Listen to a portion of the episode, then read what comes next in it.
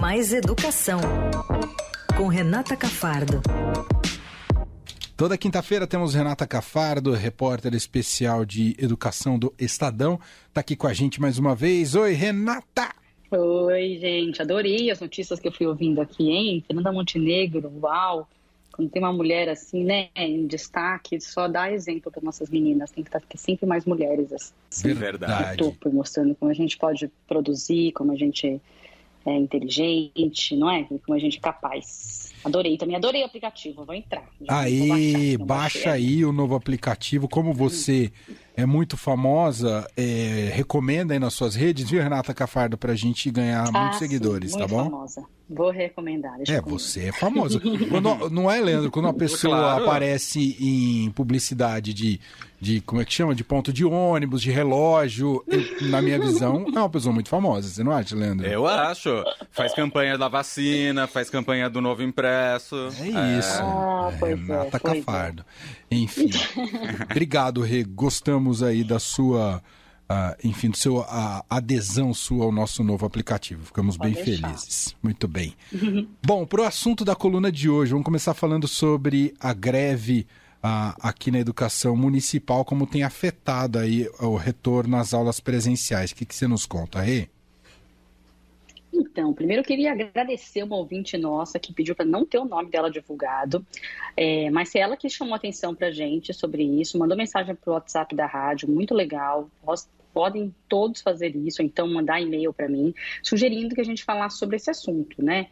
E eu entrei em contato com ela para saber o nome da escola, o que estava acontecendo. O que ela disse, o que ela estava revoltada, obviamente, é que agora, né, que já pôde, a partir do dia 25, na rede municipal, ter essa volta 100% dos alunos, sem rodízio, sem distanciamento, tinham escolas que não estavam voltando por falta de professores, né? Olha que absurdo, depois de quase dois anos é, é, é, é muito é fácil de entender a revolta de uma mãe na hora que o filho finalmente vai voltar para a escola, não ter professor. Ela até sugeria se não tinha uma outra forma de de manifestar, né, por exemplo, discutir com os alunos o movimento, a razão do movimento, que realmente seria muito válido em vez de paralisação.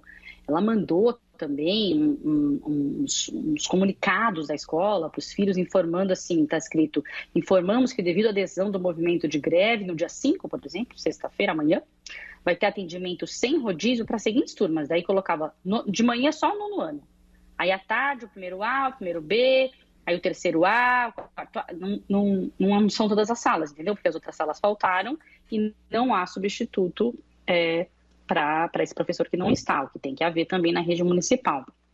Aí, antes de dizer a resposta aqui da, da secretaria, porque eu fui atrás, fui tentar descobrir o que estava acontecendo nessas escolas, que se chamam MF de Lermando Dias dos Santos e também na EMEI Dona Leopoldina, ambas na Zona Leste, opa, na Zona Oeste aqui da capital, eu vou só contar um pouquinho a razão da greve, né?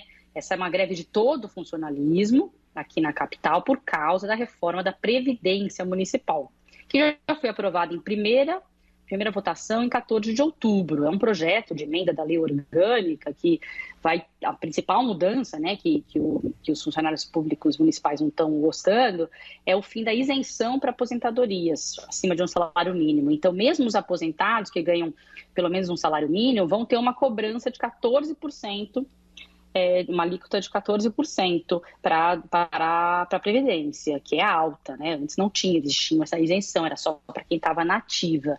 É uma reclamação, né? Também da, tem uma reclamação também das idades mínimas, 65 anos para homens, 62 para mulheres para aposentar. Para os professores é mais baixo, 57 para mulheres, 60 anos para homem. Mas o prefeito Ricardo Nunes é, alega que ele tem um déficit, que precisa reduzir esse déficit, o que acontece em várias cidades do país, né, que tem um déficit de 171 bilhões, é, que eles precisam reduzir pelo menos para 60 bilhões. É, tudo isso eu pesquisei aqui em matérias da minha colega querida Adriana Ferraz, que cobre essa área aqui da, da prefeitura. E, estamos com problemas na conexão aqui com a, com a Renata. Alô, Renata? Oi, eu tô ouvindo. É, voltou. Desculpa, bem, agora voltou. Tá? Seu som, de repente, é, ficou mudo, mas agora voltou com tudo. Mas foi bem pouquinho, Rê. Você estava falando então, que... Então, é, só estava... Diz... Estava falando que pegou na, em algumas matérias da, da Adriana Ferraz. Adriano Ferraz, isso. E ela também me disse que a próxima votação vai ser entre 9 e 12 de dezembro desse projeto de reforma da Previdência Municipal. Enquanto isso, eles, os professores e os outros, os outros funcionários municipais já aderiram à greve, fizeram uma, uma manifestação, inclusive hoje, é, dia 4. E aí, eu procurei a Secretaria da Municipal de Educação, eles me disseram que é uma situação pontual, que a média de falta diária está em, em, torno de 5%, o que é normal na rede. Então, normalmente 5% dos professores faltam né, diariamente na rede e a média está a mesma.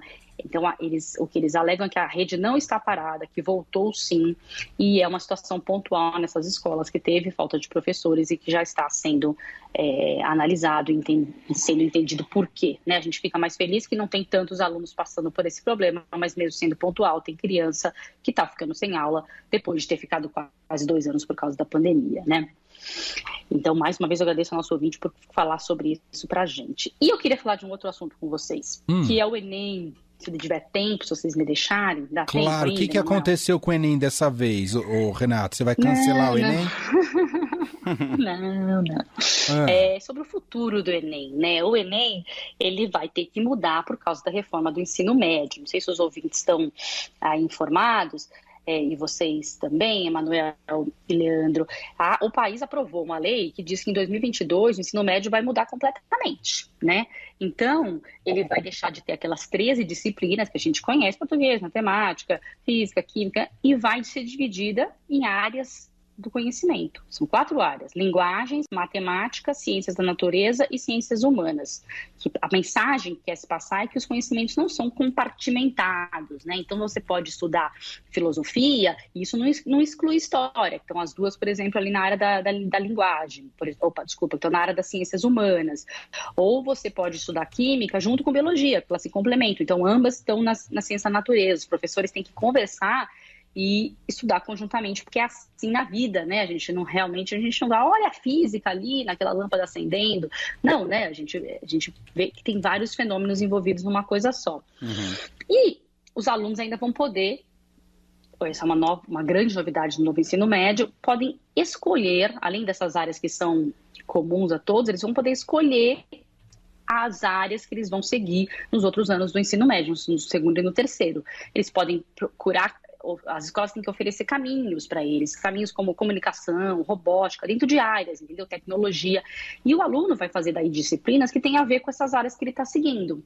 Né? Uma maneira de já deixar mais próxima a escola do mercado de trabalho, que ele quer fazer para frente na universidade, e também de deixar mais atrativo o currículo para o aluno poder escolher as disciplinas que ele mais tem afinidade. Mas e o Enem?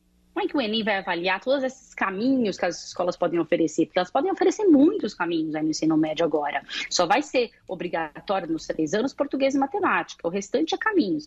E aí vai ter que mudar, né? Então já está se discutindo. Na semana que vem vai sair um parecer do Conselho Nacional de Educação indicando como seria interessante que essa prova é, fosse a partir, por exemplo, de 2024. Em 2022 vai mudar o primeiro ano do ensino médio, obrigatoriamente. Em 2023 o segundo, em 2024 o terceiro. Então, em 2024 a gente já teria os três anos mudados, então o Enem não pode mais ser o mesmo, né?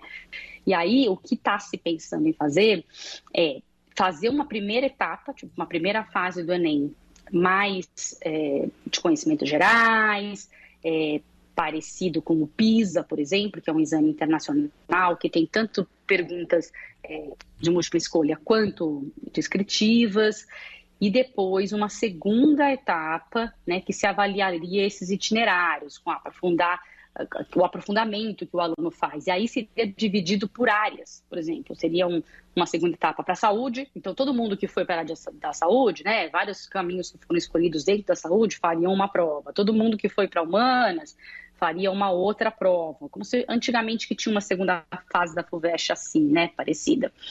Mas essa mudança tem que ser feita no Ministério da Educação, no INEP, que é o órgão que cuida do Enem, né, o instituto que cuida do Enem dentro do INEP, um instituto que está passando por um processo de desmonte. Hoje mesmo está tendo uma manifestação dos funcionários, que eles dizem que as decisões estão tão centralizadas, não estão passando pelos técnicos, e a gente vê denúncias desde o começo do ano. Então, é muito triste que a gente veja o Enem nessa situação. Já precisaria estar começando um processo agora para poder em 2024. Não é rápido um processo de mudança, precisa ter muitas novas perguntas, precisa ter um banco de itens, né, que a gente chama do, do, do Enem, um banco de perguntas enorme. Isso demora anos para ser feito. Matrizes que tem que ser feitas das áreas, né, as matrizes das áreas, o que vai ser avaliado em cada área, né, o que é importante o aluno saber em cada área. E tudo isso tinha que já estar começando mas a gente sequer tem acesso para saber o que, que né, o que está sendo feito lá dentro.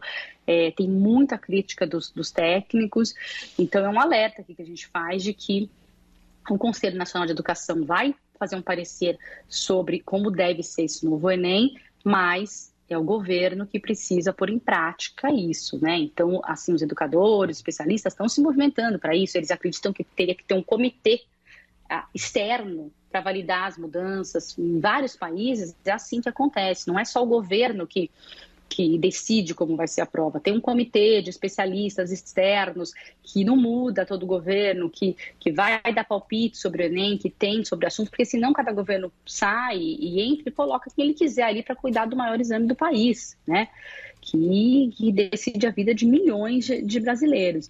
Então, é um assunto que a gente tem que ficar de olho e ver o que, é que vai acontecer, porque esse Enem que está hoje avalia a escola que a gente tem hoje. A escola vai mudar no que vem, o ensino médio vai mudar no que vem, não dá para o exame ficar avaliando uma escola que não existe mais, né? E até uma maneira de estimular a escola. A escola nunca vai mudar se o Enem não for diferente, né? A escola vai continuar sendo antiga, sendo menos próxima dos alunos, não tendo flexibilidade, fazendo com que os alunos passem pelas disciplinas que não interessam para eles, que a gente sabe que acaba afastando os alunos e levando à evasão e ao abandono.